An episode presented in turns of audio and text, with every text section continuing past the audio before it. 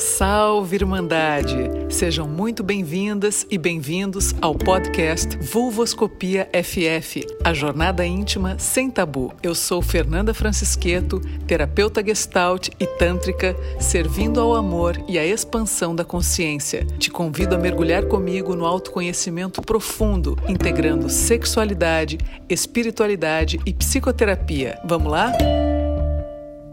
Muito bom receber vocês nesse nosso encontro, para mais uma vez a gente dar um mergulho profundo, né, pessoal, sobre relacionamentos, sobre a coragem para amar.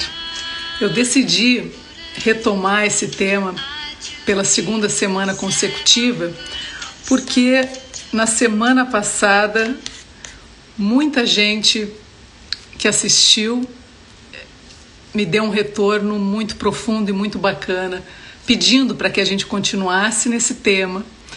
E eu adorei, claro, né, pessoal, porque falar de relacionamentos e falar sobre a coragem de amar, eu acho que é um princípio que pode reger tantos caminhos nas nossas vidas, não só nas relações íntimas, afetivas, mas mais além, na coragem para amar a nossa existência, na coragem para amar a nossa vida como ela é, na coragem para amar as nossas histórias como são.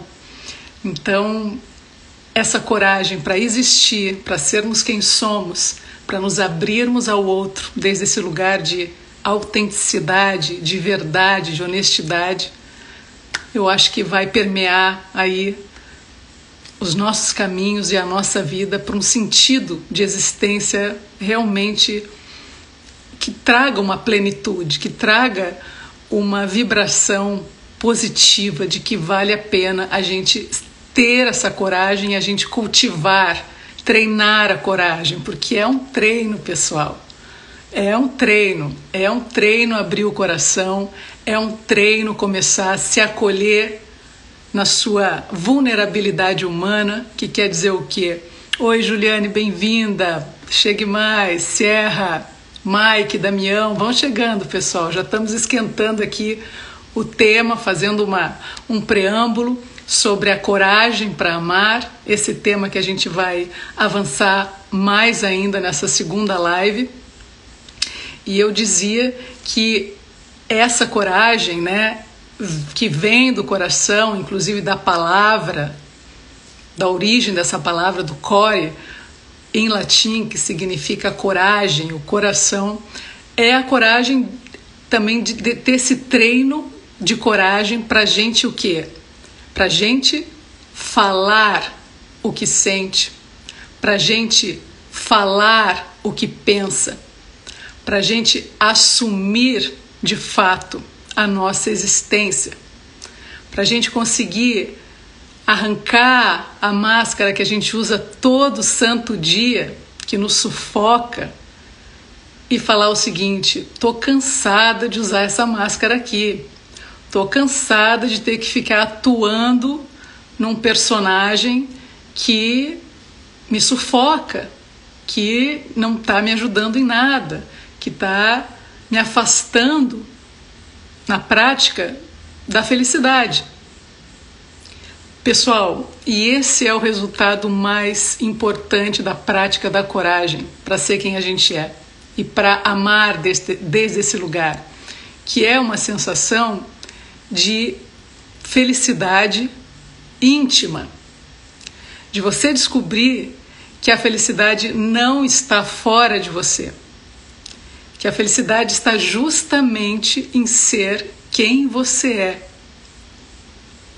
E esse ser quem você é dá trabalho, claro que dá trabalho, mas é o trabalho da vida, é o trabalho da gente se descobrir e de ver, meu Deus, isso sou eu, essa sou eu, esse sou eu, e fazer as pazes com essa pessoa que somos, com a história que temos, e um compromisso com essa parceria íntima, com esse valor íntimo. Eu sou quem eu sou e eu tenho valor sendo quem eu sou. E ninguém me tira isso. Não vai ter relação no mundo que vai me tirar esse senso íntimo de valorização e de felicidade em eu ter me encontrado, em eu ter finalmente coragem para me respeitar, coragem para me amar, coragem para me aceitar. Esse treinamento vale a pena, pessoal. É o treinamento da vida. E isso que eu estou dizendo aqui não é nada novo. O novo é a prática. O novo é conseguir aproveitar esse momento terrível que todos nós estamos vivendo, mas que nos força a ir para dentro e encarar. Chegou um momento aqui na história coletiva e individual que eu preciso encarar o que tem dentro de mim, que eu preciso encarar o que eu não sei sobre mim e que eu preciso ver nas adversidades, porque as adversidades fazem parte da vida e vão sempre fazer parte da vida. Aceitar as adversidades com essa conexão íntima de que eu estou me encontrando internamente. Se eu estou me encontrando internamente, as adversidades são experimentadas com uma certa tranquilidade interior, que você sente que você pode lidar com as adversidades, que você pode lidar com as tristezas e com as alegrias da mesma forma, porque elas vão continuar acontecendo. A gente tem que sair desse lugar infantil de pensar que felicidade dentro de nós mesmos ou dentro de um relacionamento está conectada com a alegria só, com o prazer, né? Com a realização, com a conquista. E não, a felicidade também está conectada em ter esse estado de receptividade às tristezas que nos acontecem, às dores que nos acontecem, como acolhimento. Aprender a acolher o lado difícil da vida. Boa noite, Sandro. Boa noite, Felipe. Bem-vindo, Marquinhos. Aprender a acolher o lado duro da vida, assim como a gente acolhe o lado bom da vida. Aprender a acolher os traumas que a gente vivenciou nas relações íntimas, afetivas, com a mesma coragem que a gente acolhe as lembranças que foram maravilhosas e que a gente continua carregando dentro da gente. Todos nós aqui, nas relações que vivemos, temos lembranças maravilhosas e temos lembranças terríveis. Como a gente pode fazer as pazes com isso? No sentido assim, de não mais brigar com isso, não mais ficar brigando com a própria história de vida. Por isso eu fiz a pergunta, né? O que te impede de voltar a amar? A maioria das pessoas que respondeu, e eu acho que é natural que a maioria responda assim, que esse medo está em voltar a sofrer os mesmos traumas, as mesmas dores, as mesmas decepções. Hoje estou traumatizado, diz o Sandro. Eu vivi muito trauma. Eu acolho isso que você me fala, Sandro. Quero que depois você me escreva sobre isso. É importante que você está admitindo isso, expressando isso, rompendo o tabu de te mostrar como homem, assumindo vivências de trauma. Isso ajuda a ti e ajuda a todas as pessoas que estão assistindo essa live hoje. Essa coragem de se mostrar, de se expressar, dizer que sofreu e que sofre, nos humaniza e nos conecta uns aos outros. E desmistifica esse lugar de que a gente só pode aparecer na vida para os outros felizes, alegres, bem-sucedidos. A grande farsa da nossa existência nas relações, né? Porque a gente ainda está aprisionado nesse lugar de que a gente só vai ser merecedor de amor se a gente tiver num estado de perfeição, se a gente estiver sendo perfeito para o outro, atendendo às expectativas do outro. E ninguém quer saber, ninguém quer desenvolver uma compaixão genuína por si mesmo e pelo outro para ver, não, eu quero sim acolher as dores dessa pessoa. Eu quero sim entender quais foram os traumas que essa pessoa teve na vida dela.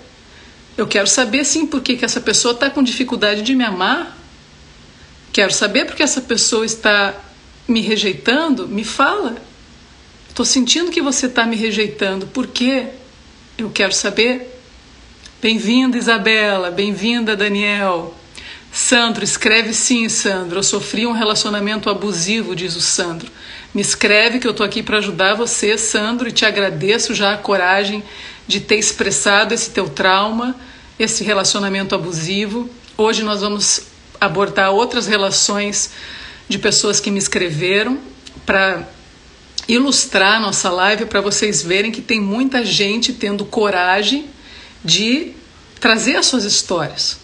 E, de novo, é através das nossas histórias e do reconhecimento das nossas histórias, como elas são, que a gente gera valor para nós mesmos, que a gente gera a base do amor próprio. Você só vai conseguir amar outra pessoa e ser amado na medida em que você se ama. Ponto. Ponto. Se você ainda está duvidando que esse é o caminho, comece a experimentar. Comece simplesmente a se perguntar: como é que eu estou comigo? Carol diz: estas dores me fazem me fortalecer e renascer das cinzas, acreditando e confiando muito no amor genuíno. Isso mesmo, Carol, são aprendizados, né? Você renasce das cinzas, você aprende com toda essa dor, mas segue na confiança, segue na crença do amor que possa ser genuíno. O que seria esse amor genuíno, né, Carol? Eu acredito que a base desse amor genuíno é essa construção primeiro em si. Não existe um amor genuíno que vai cair do céu idealizado na figura de uma pessoa que vai atender todas as nossas expectativas. Isso não existe. Isso é o ideal romântico construído também pela nossa cultura patriarcal, já falei sobre isso numa outra live, que leva o amor para um lugar que não é real, que é um lugar falsificado, idealizado, e que nos leva a pôr muita pressão na outra pessoa, quando a gente começa uma relação. Então, voltando para o que eu dizia para a Carol, sobre o amor genuíno, a base desse amor genuíno começa aqui, ó, dentro de nós. Coragem para encontrar esse amor próprio, para começar a trabalhar, porque não é um encontro. Você não vai encontrar o seu amor por si mesmo. Usei mal a palavra. Você vai trabalhar esse amor. Vai ter de novo a coragem para começar a se perguntar: o que está acontecendo comigo? Por que eu estou paralisado nesse lugar? Por que eu estou com medo de me relacionar com outras pessoas? Por que eu estou com medo de falar o que eu penso? Por que eu estou com medo de falar o que eu sinto? Por que eu estou com medo de ser julgada? Por que eu estou com medo de ser rejeitada? Cada relação que a gente vive, pessoal, é um espelho da relação que a gente tem com a gente mesma.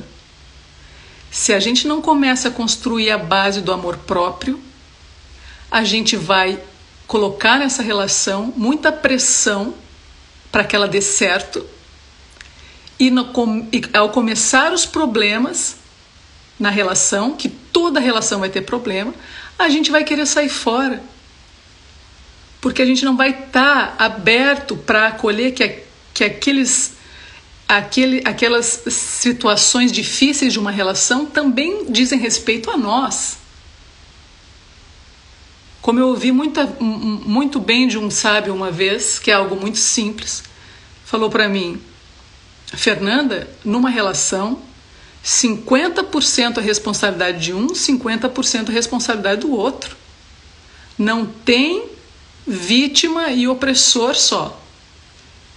Não tem a pessoa que fez mal e só a que sofreu. Não, as duas pessoas têm responsabilidade no que aconteceu, sempre. A Elisa diz: e verificar os sinais que sempre nos são dados. Nem todo mundo serve para nós e está tudo bem, bola para frente.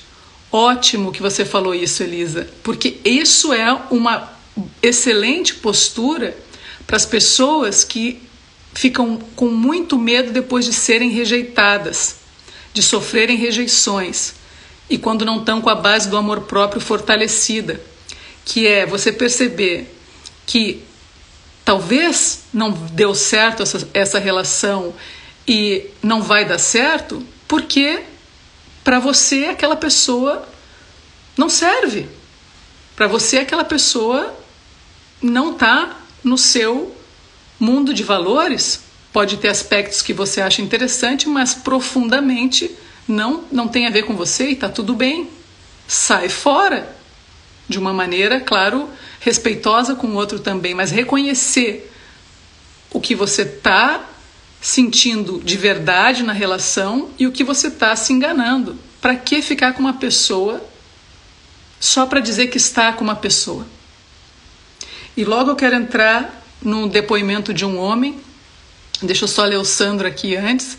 Simples conversas num novo relacionamento. Eu me bloqueio. Por quê? Porque, Sandro, você está com medo de ser quem você é, Sandro. Você está com medo de mostrar o que você pensa, o que você sente. E é normal, isso acontece com todos nós. Mas se você está sentindo que é um bloqueio maior, vamos investigar isso. Me escreve também mais profundamente sobre isso para eu te auxiliar. Mas é fato que quando a gente sente que a gente está se bloqueando, é porque a gente está querendo se adequar, de certa forma, ao que o outro está esperando da gente, ou o que a gente imagina que o outro está esperando. E aí a gente começa a ficar nesse lugar de, meu Deus, posso ser eu? Se eu for eu, será que a pessoa vai continuar me desejando? Será que eu ainda vou continuar sendo interessante para a pessoa? Essa falta de confiança de que a gente pode ser quem a gente é. E na base disso, de novo, pessoal, está toda essa construção cultural de que a gente tem que manter uma imagem de perfeição, que a gente tem que manter uma imagem que seja atraente para o outro, que a gente tem que manter uma imagem de sucesso todo o tempo, que a gente não pode se mostrar imperfeito, vulnerável. E quando eu digo vulnerável, é nos termos da Brené Brown, que a gente falou na última live aqui. Talvez hoje eu ainda traga um pouco mais dessa pesquisadora que mergulhou fundo na questão da imperfeição, da coragem, da vergonha, do medo. E a vulnerabilidade é essa coragem para ser quem você é, Sandro. Então, coragem. Paga para ver. Fala o que você pensa. Fala o que você sente. Seja verdadeiro. Pague o preço de ser verdadeiro. E aí, como disse a Elisa, se não for para ser essa pessoa para você, tudo bem. Mas não te traia. A questão é, a gente não pode se trair para se adequar ao outro. Certo? Vamos ver o que a Elisa falou. Importante sempre se curar antes de colocar outra pessoa no lugar. Eu concordo, Elisa, mas essa questão da cura é dinâmica, certo? A cura é um processo da vida toda. A gente vai estar sempre buscando uma evolução. É da nossa natureza biológica e espiritual, num sentido maior, de evoluirmos. Então, todas as relações que a gente vivenciar vem para que a gente cresça.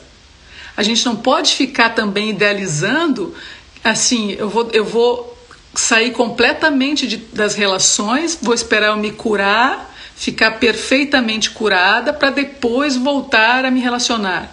Isso também pode ser uma estratégia mental de falsear, de idealizar um processo, né? Então, assim, a cura é diária, é trabalho interior diário, de autoinvestigação dos seus gatilhos. Como é que você está reagindo, como é que você está se sentindo diariamente, né? E não transformar num lugar assim que eu preciso chegar. Ah, então se eu chegar nesse ponto de cura, eu vou poder me relacionar novamente com alguém. De certa forma, é uma proteção, né? É fundamental o trabalho interior, mas para que esse trabalho interior não nos afaste das relações humanas, não nos deixe com medo de voltar a nos relacionarmos e de sofrermos. Não tem como a gente não sofrer, pessoal, certo? Não tem como a gente não sofrer.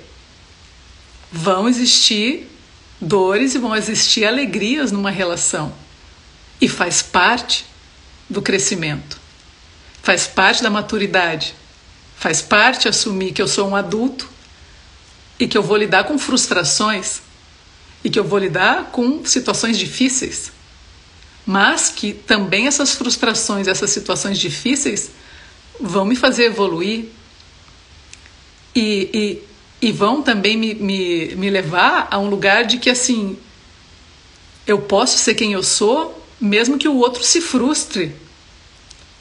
Porque a ideia equivocada da perfeição também é essa, né? A gente não quer, a gente fica com medo de ser quem a gente é para não frustrar o outro. Mas aí a gente frustra nós mesmos, estamos mentindo para nós mesmos. E isso vai ser insustentável, vai chegar um momento que o conflito vai acontecer. Então é melhor que a gente já comece um trabalho de autenticidade, de coragem para ser verdadeiro, certo? Então, pessoal, a Juliane fala aqui, sejamos vulneráveis e frágeis com coragem. Isso mesmo. Fernando, o que acontece é que eu me retiro. Sandro, então vou te pedir para tu me escrever melhor sobre isso, tá? E eu vou te auxiliar nesse teu processo. Me escreve sobre a tua situação para eu entender melhor, tá bom? Porque aqui na live passa muito rápido e prefiro te atender como tu merece. Certo? Sandro, aqui a Elisa. Ocorre que muitas pessoas acabam colocando outras no lugar. Neste sentido, não dão tempo para viver o luto da separação. Perfeito, Elisa. Perfeito. Especialmente os homens. Agora eu preciso ser mais clara aqui também, né? Que é, de muitas pessoas que eu atendo, entre a diferença mais básica aí entre homens e mulheres é que os homens não têm paciência para vivenciar o luto de uma relação, não têm paciência para se investigar num processo de luto de relacionamento, porque é maior a dificuldade de mergulhar no emocional, é maior a resistência é maior de entrar no emocional e investigar qual que é a sua responsabilidade nessa relação, né, e nesse luto. Geralmente os homens já vão para um próximo relacionamento e engatam, geralmente algo que tenha uma potência sexual mais forte, né, para esquecer da relação anterior. Mas não são todos, como vocês vão ver aqui, em alguns relacionamentos importantes que alguns homens tiveram e que ainda estão tentando aí se curar e se trabalhar. Eu vou ler aqui um caso. Eu gostaria de começar com o caso principal que não deu para eu falar na semana passada e que vai retratar bem a travessia de um homem que está implicado com o seu processo de crescimento, de consciência e espiritualmente falando também. Ele diz o seguinte, ó: depois de muito tempo de observação, não tenho mais a possibilidade de mentir para mim mesmo e responsabilizar outra pessoa. Na verdade, de certa forma, devo até me desculpar com a última pessoa com quem me relacionei por tê-la usado para me fazer o mal. Hoje sei que saí do meu caminho. E nesse caminho comecei a me odiar por aceitar que eu mesmo me boicotasse. Larguei a vida e a profissão que eu amava para salvar os meus pais, que haviam perdido meu irmão e gestor da empresa que os três criaram juntos. Depois vou falar sobre esse ponto aqui, mas olha que importante, né? Como o sistema dele, de certa forma, o levou a sair da caminhada dele por amor. No fundo, sempre é por amor. Por mais equivocado que seja, os nossos erros também acontecem por amor. Criei situações com a minha ex-relação que me prejudicavam e a ela também. E o buraco ficava cada vez mais fundo e a luz cada vez mais distante. Cheguei, inclusive, a deixar de praticar minha espiritualidade. Sou budista, com práticas diárias quando ativo. O que, óbvio, apenas piorou e acelerou meu autossoterramento. E a qualidade do relacionamento acompanhou, com a sexualidade virando cada vez mais próximo de uma pornografia, coisa que jamais havia vivido ou querido antes. A própria escolha de me relacionar com essa pessoa foi um profundo boicote. Nenhuma borboleta voava no estômago, mas a busca por uma tábua de salvação gritava. E coitada, que peso logo de cara. Olha como ele está muito consciente da responsabilidade dele nessa relação. A própria escolha de me relacionar com essa pessoa foi um profundo boicote. Buscava uma tábua de salvação. Acaba que nem mesmo ereção mais eu conseguia ter. Imagina como isso refletia no meio do desmoronamento que vivemos já nos últimos tempos. Despertei o pior da outra pessoa e ela incentivou o meu pior. A decepção mútua, aumentada pela ignorância de ambos do que estávamos vivendo, afinal todo o restante da vida estava tão ruim quanto, foi inevitável. Quando finalmente nos separamos, passei 3 anos sem sexo, nem relação de nenhuma forma. Na verdade, agora sei, foram muitos anos sem desejo sequer de viver, de sentir o fogo da vitalidade de forma ampla. A chama vital se extinguia e escondia. O meu processo de retorno começou 2 meses antes da pandemia, e a verdade verdadeira é que o meu maior medo, o que me impedia de amar novamente, a coragem de amar que faltava, era a de olhar para mim mesmo, para o meu abismo interior. Se de fato estou pronto hoje para trocar com alguém, não sei dizer. O desejo, a energia vital, sinto que flui novamente. A exploração individual da sexualidade retornou e tem seu espaço. Se o corpo acompanhará em parceria com alguém, não sei dizer, mas sei que desejo viver e experimentar. Esse depoimento, pessoal, é de um homem muito corajoso e que hoje assumiu, de fato, a vida novamente em suas mãos e a responsabilidade que ele teve de entrar numa relação e de se destruir numa relação. Isso acontece muitas vezes com muita gente. E eu acredito que com todos nós, em alguns momentos, vivemos relações íntimas autodestrutivas. Como eu dizia no início da nossa live, os relacionamentos vão sempre refletir como a gente está com a gente mesmo. É duro dizer isso, pessoal, mas isso é um fato. A gente se relaciona com o outro desde um lugar de como a gente está se relacionando com a gente mesmo. Ele estava péssimo. Ele estava se odiando por ter largado a caminhada dele para salvar a família dele. Foi buscar nessa pessoa uma salvação. Levou o pior dele para essa pessoa e ela retribuiu com o pior que ela tinha. Claro que ele não fala muito dela, da parte dela, mas por que será que ela entrou nessa relação? Não é? Também não sabemos aqui, mas enfim, acaba que ele saiu completamente desvitalizado dessa relação, 3 anos sem querer se envolver com ninguém E como ele bem fala, não é só o sexo com outra pessoa, mas é a energia vital. Sexualidade é a energia da vida, é a energia da criação, é a energia da criatividade.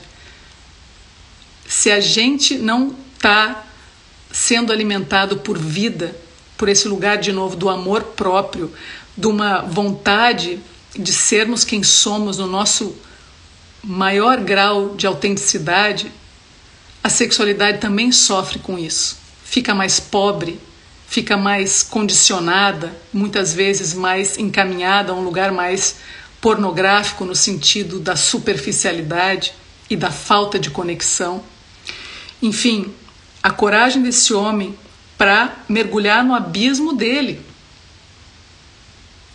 E ele vai, como ele já está conseguindo, fazer a travessia do abismo, mas foi necessário ele encarar o abismo dele para resgatar essa vida dentro dele e essa vontade de querer viver e vontade de querer se relacionar novamente com verdade, se melhorando, certo? Se abrindo para um processo interior de voltar a encontrar sentido na vida dele. Vou passar agora, pessoal, vamos ver o que a Lisa fala. Antes, ocorre que muitas pessoas acabam colocando outras no lugar. Ah, isso aqui a gente falou antes, né, Elisa? É a próxima frase. Acredito que cada pessoa tem seu tempo para tudo. Generalizar lutos é terrível. Ouvi muito isso e não acho bacana. Sim. Vamos ver. Bem-vindos, pessoal, quem chegou agora. A gente continua aqui nos depoimentos dessa nossa segunda live sobre a coragem para amar. Vou agora entrar num depoimento de uma mulher que também traz essa coragem de assumir o medo de voltar a amar e que na base disso está o processo de coragem para se enxergar, que é o que a gente está falando aqui. Esse é o primeiro passo. E as 3 chaves que eu falei na última live, que começam para a gente começar a construir esse amor próprio, que é a coragem. Sem a coragem não tem como. A compaixão e a conexão. Se der tempo, mais ao final da live eu repito um pouco mais sobre os significados desses 3 termos, tá? Vamos para esse segundo depoimento. Ela fala o seguinte: o que me faz ter medo de amar, acho, é o autoconhecimento, o amor próprio e a aceitação de mim mesma que não exercitei até agora. Olha que importante a tomada de consciência dela. Poderia falar de muitas coisas, sobre traumas de infância, abuso sexual, abusos psicológicos, mas de tudo isso, a falta de auto-amor é onde mora a dor que me faz ter medo. Eu vou repetir essa frase, pessoal, porque é de uma sabedoria e de uma honestidade muito corajosa. A falta de auto-amor é onde mora a dor que me faz ter medo. Medo de me mostrar, medo de pedir. Cada uma e a soma dessas tantas violências não ajudou a exercitar o amor, mas é a falta de sentimento de merecimento, de reconhecer a vontade que me mantém à margem. Busquei sempre relacionamentos com homens de que não tenho maiores queixas de caráter, não sofri violências objetivas, mas nunca me entreguei de alma. E sem entregar a alma, vale dizer que não entreguei inteiro o corpo. Olha como ela é consciente disso. Sem entregar a alma, vale dizer que não entreguei inteiro o corpo. Busquei sempre parceiros mansos, homens que não me ofereciam desafios, e a relação invariavelmente se encaminhava para uma amizade com algum sexo, que não raro se desenvolve como uma espécie de masturbação a 2, sem maior conexão.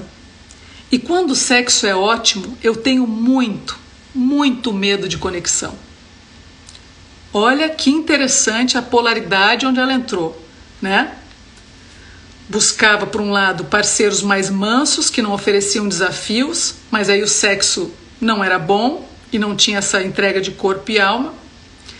Ou, quando o sexo era ótimo, tinha medo da conexão. Clássico do feminino também, de muitas mulheres, e da nossa cultura patriarcal de separar, né, o prazer, o medo que as mulheres sentem de quando tem prazer, não ter compromisso, ou compromisso, digo, numa relação de conexão mais profunda.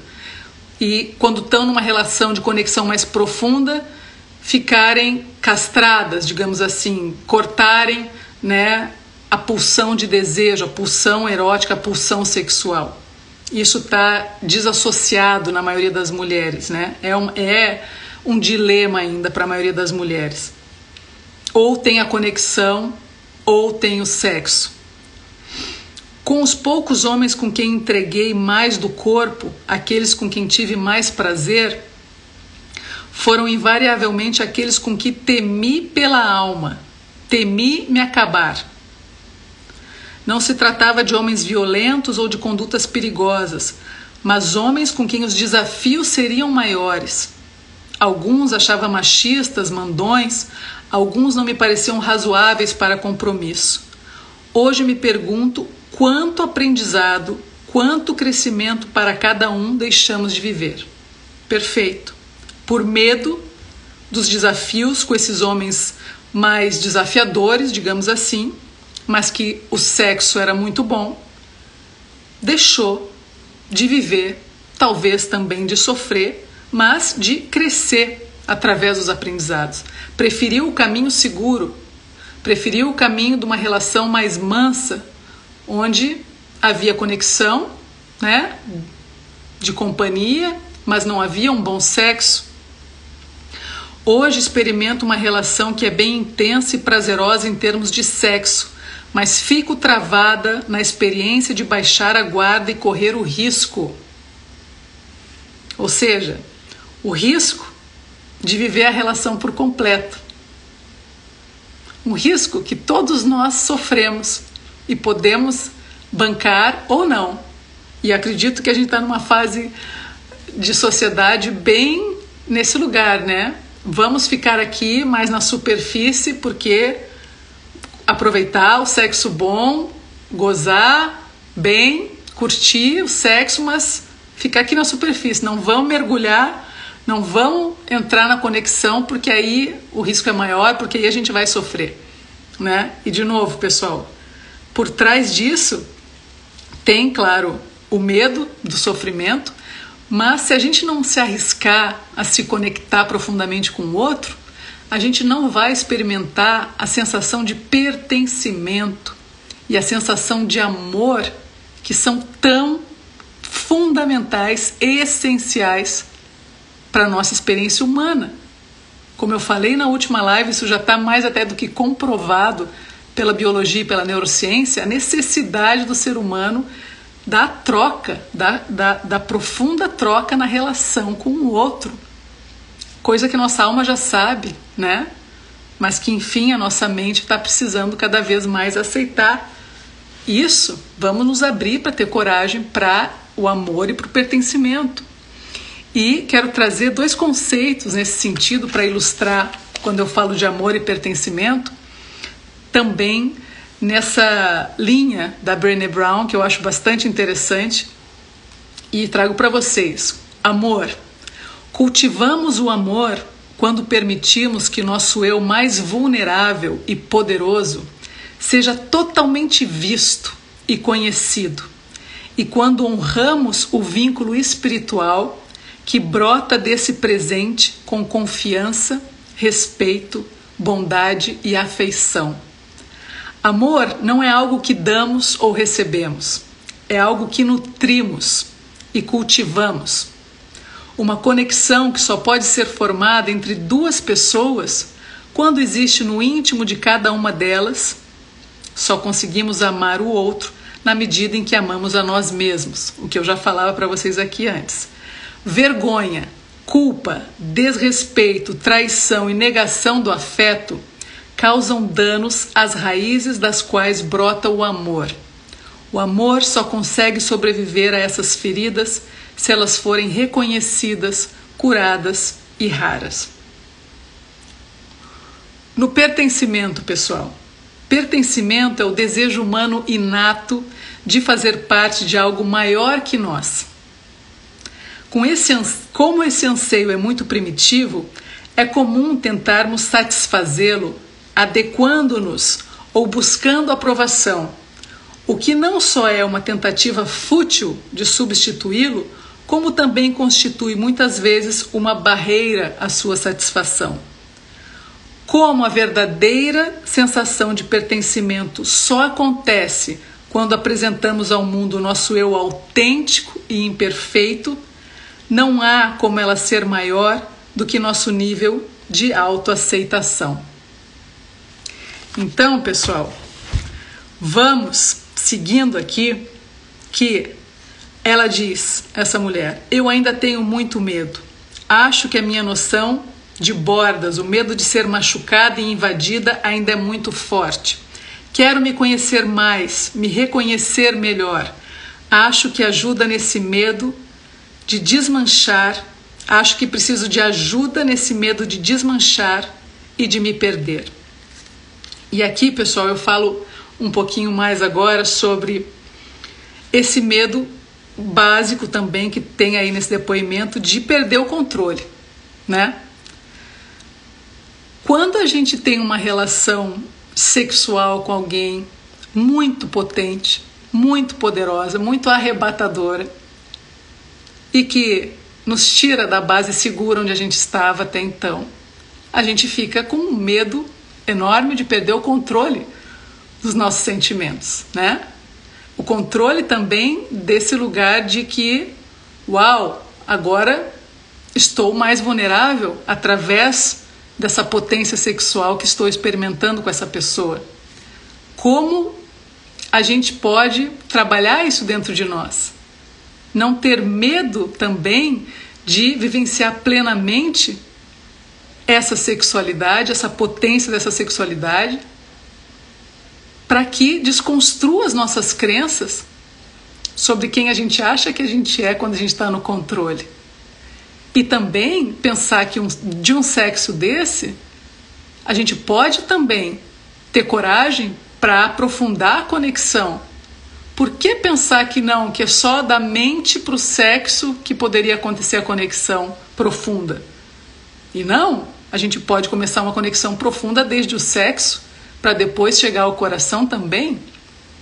Vamos romper com esse tabu e com essa separação de mente e corpo que a nossa cultura trouxe, também os dogmas religiosos que nos perturbaram durante muitas e muitas gerações. Se você está vivendo para valer uma experiência sexual muito importante para você, confia nessa experiência. Se entrega a essa experiência, goza essa experiência, confia nesse homem mais desafiador que também está te trazendo esse sexo também mais arrebatador, né? Para que buscar o caminho mais manso e mais seguro? Claro, para se proteger, mas teu corpo está te chamando para ir além, minha amiga. Teu corpo está te chamando aqui, ó.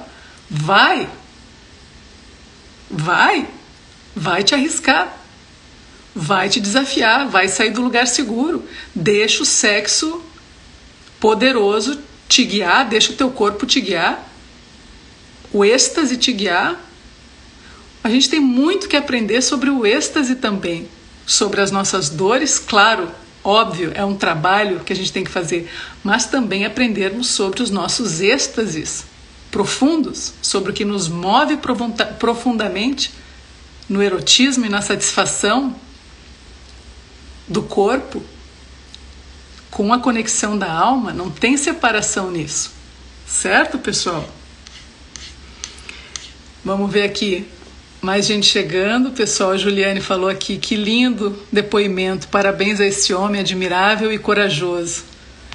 Parabéns, né, Juliane, foi impressionante o depoimento desse homem, estou profundamente emocionada com estes depoimentos. Uau, que assustador, paradoxalidade assustadora e verdadeira, fala o Felipe, dilemas da vida real. Isso mesmo, pessoal. Bom, só escutamos isso. Se é sexual, não criará laços. Pois é, Elisa, isso aí é outro tabu, né? Que a gente tem que atravessar. Não é porque o encontro se deu no nível sexual mais potente que não vai criar laço. Claro que pode criar laço, né? E assim, vamos parar com isso. Não vamos ficar medindo... assim, os medos para não se entregar na sexualidade profunda. Deixa vir, abre o coração. Para os homens, aliás, o caminho da sexualidade profunda, da sexualidade potente, é um facilitador da abertura de coração. É que para as mulheres, geralmente, mais comum é abrir o coração para depois entrar na sexualidade. Mas isso não é um padrão, pessoal. Isso são polaridades que a gente precisa reajustar aí também, né? A mulher precisa confiar no seu fogo, precisa confiar no seu êxtase, na sua satisfação orgástica e abrir o coração para confiar que pode vir uma conexão daí também, certo, pessoal? Maravilhoso isso de seguir pelo sexo, isso aí, Felipe. Pessoal, eu quero ver se nesses últimos 10 minutos da live eu consigo compartilhar mais alguns depoimentos para ilustrar aqui e mostrar também como os homens, não só as mulheres, se preocupam com essa questão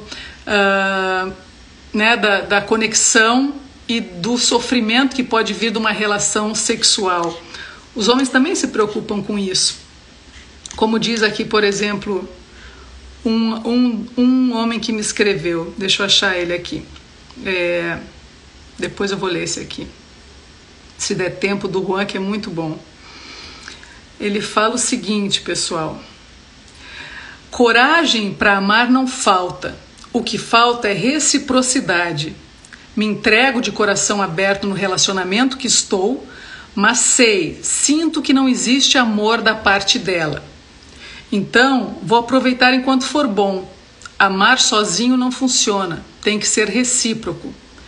Aí eu perguntei para ele, por que você sente que não existe amor da parte dela?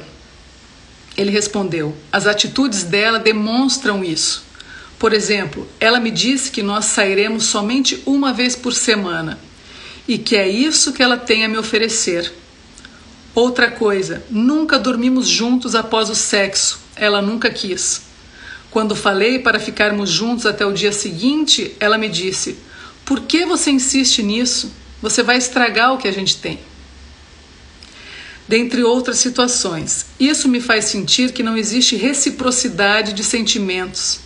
Assim, enquanto for bom, o sexo, pelo jeito, né, pessoal, que ele se refere, enquanto o sexo for bom e não aparecer outra pessoa em minha vida, vou aproveitar.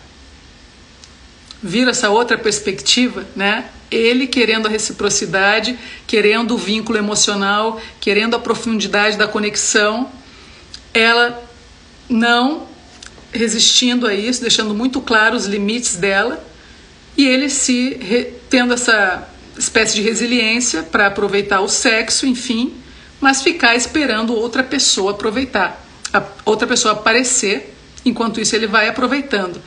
Ou seja, a busca também pela conexão, nesse depoimento desse homem, continua. O importante também, pessoal, é a gente desmistificar que os homens não ficam magoados quando são usados. Eles também ficam magoados quando são usados no sentido assim, descartados ou substituídos ou rejeitados, né? Eu recebi vários depoimentos de mulheres falando sobre o medo da rejeição. Mas os homens também sentem isso. Todos nós sentimos medo de sermos rejeitados. Por isso também é importante que a gente tenha claro esse trabalho de marcação dos nossos limites para o outro, nas relações. Isso também é um caminho importantíssimo de autocompaixão, de autoaceitação também. Eu saber quais são os meus limites. Eu saber quando eu estou indo além do que está me fazendo bem. Quando eu estou sendo manipulado por outra pessoa e não estou colocando um limite aqui. A Elisa diz, são os sinais que não é essa pessoa para ele. E isso mesmo, Elisa. Há muitos preconceitos por parte dos homens também. Verdade. Olha só o que diz esse depoimento do Juan. Eu vou chamar ele de Juan. É um nome fictício, para vocês entenderem um pouco essa última história da noite aqui, para depois eu entrar em depoimentos mais curtos. Sobre essa ideia de que o homem... Aí o Felipe fala, esse medo de rejeição chega a paralisar a gente. Sim, Felipe, é real e a gente precisa acolher o medo. Não é lutar contra o medo, acolher que sentimos medo de sermos rejeitados, mas investigar que atrás desse medo da rejeição está uma base fraca de amor próprio nossa. Por isso que a gente precisa construir a base do amor próprio, porque venha o que vier, em termos de rejeição, em termos de sofrimento, em termos de frustrações, a gente está firme nesse lugar de que eu me valorizo como eu sou, eu sei quem eu sou, eu estou me trabalhando, eu estou me amando como eu sou. Então vai ser menos destruidor ou destrutiva a rejeição do outro. Você vai ficar triste, vai sofrer, enfim, mas você vai sentir que aquilo ali muitas vezes tem mais a ver com o outro do que com você, como é o caso dessa história que a gente vai ver agora. Prestem atenção. Juan conheceu uma mulher que havia acabado de terminar um casamento de 10 anos. Ela se separou do marido depois de ter conhecido um outro homem durante o período em que abriram o casamento para ter sexo com outras pessoas. 2 ou 3 semanas depois de estar com este novo homem, a mulher fez contato com Juan, através das mídias sociais, por tê-lo conhecido em um momento profissional, mas que Juan nem lembrava muito. Juan se interessou pela conversa da mulher e decidiram se conhecer pessoalmente e começaram a ficar. Nesse período, o homem por quem essa mulher havia se separado do marido mudou de opinião sobre as coisas que para ela eram importantes, como ter filhos, por exemplo, e disse a ela que cada um levasse a relação como quisesse. Então a mulher começou a ver Juan com muito mais frequência. Cinema, jantares, praias, viagens. Inclusive, a mulher conheceu a família de Juan. Mas 2 meses depois, ela disse que não queria continuar com Juan porque o outro homem havia voltado atrás na questão da ideia de ter filhos e queria agora, inclusive, viver com ela. Ficou mexida com isso e agora ela queria parar de ver o Juan. Mas não conseguiu e propôs a Juan para ter uma relação aberta. E Juan a aceitou, e ficaram assim por mais 2, 3 meses, até que a mulher decidiu resolver o que queria. Disse que a vida dupla a estava incomodando, e decidiu ficar com o homem anterior a Juan, e assumir de vez o namoro com o cara. Mas mesmo depois dessa decisão e de morar com o cara, ela ainda continuava querendo sair com o Juan. Juan diz que começou a ficar incomodado consigo mesmo por ter perdido o orgulho próprio, que havia ferido esse orgulho. Ele estava incomodado de ser o outro na relação. Afinal, a mulher já estava morando com outra pessoa, vivendo com o cara, e encontrava Juan para transar, para sair. E o Juan diz que a mulher se sentia mal pelo que estava fazendo com os dois, mas não conseguia se desligar de Juan. Demorou bastante tempo para se desligarem de fato. Conclusão do Juan hoje, sobre a ferida que ficou dessa experiência, dessa relação. Eu sou muito valioso. Sei da minha capacidade de entrega para uma pessoa, para uma história de amor. E eu estava me rebaixando a ser o outro numa relação. Sem julgamento de valor com quem não vê problema com isso. Mas para mim isso é muito pesado. Eu sei o quanto eu valho. Eu sei que posso construir histórias melhores que essa. Já construí. Então, me senti mal quando percebi que eu estava faltando com meu próprio orgulho. E estava começando a me incomodar, que eu estava tendo empatia até com o homem, com o cara que ela estava vivendo. Comecei a me colocar no lugar do outro, que não era legal ele estar passando por isso. E se tivesse sido o contrário? Se ela tivesse me escolhido para ser o namorado dela e estivesse saindo e me traindo com o outro? Enfim, diz Juan, o que me feriu, me incomodou muito, foi eu ter falhado com meu orgulho próprio. Eu preciso valorizar a minha história. E não podemos deixar sair da mente o nosso valor pessoal, o quanto você vale na questão emocional, de amor, de relacionamento. Acho que aconteceu porque foi uma paixão fulminante. Muito, muito bom esse depoimento, né, pessoal? Muito complexo, muito profundo. Mas vejam aí que o Juan, ao meu ver, não conseguiu proteger a si mesmo, não conseguiu determinar limites quando essa situação já estava deixando ele triste. Ele precisou vivenciar isso até o fim para se dar conta de que ele tinha ferido a si mesmo, ferido o seu orgulho próprio. Na minha perspectiva, é mais que orgulho próprio, é essa autoestima profunda que foi danificada, é esse lugar, tocou nesse lugar de não merecimento, né? E de perda do valor pessoal. E isso é o que leva às relações destrutivas fazem com a gente. A gente acaba perdendo a noção do nosso valor pessoal, a gente acaba perdendo a noção de que somos valiosos, de que a nossa história tem valor, de que somos dignos de sermos amados e respeitados. Todos nós já vivemos isso em algum momento. E o único caminho para a gente se proteger, de certa forma, a esse grau de perda da nossa noção de valor, é a construção diária dessa consciência, de nós mesmos, desse amor próprio, dessa autocompaixão com os nossos erros também, com as nossas falhas, mas não duvidar de que somos valiosos como somos, sendo imperfeitos, sendo vulneráveis, sendo humanos, arrancando as máscaras dessa pseudo-perfeição, dessa ideia de que precisamos mostrar ao outro algo que não somos, para sermos aceitos, amados e adequados. Quanto mais a gente se trabalha na nossa verdade, tendo coragem para ser quem a gente é, mais consciente nós somos também dos limites que precisamos dar aos outros. Limites saudáveis, limites que também são amor próprio e que também são saudáveis numa relação. A nossa live, pessoal, de novo, passou muito rápido. Agradeço demais todo mundo que entrou hoje aqui. Teria ainda mais alguns depoimentos para a gente compartilhar, mas acho que tocamos nas questões essenciais, né? Que é a coragem para a gente voltar a amar.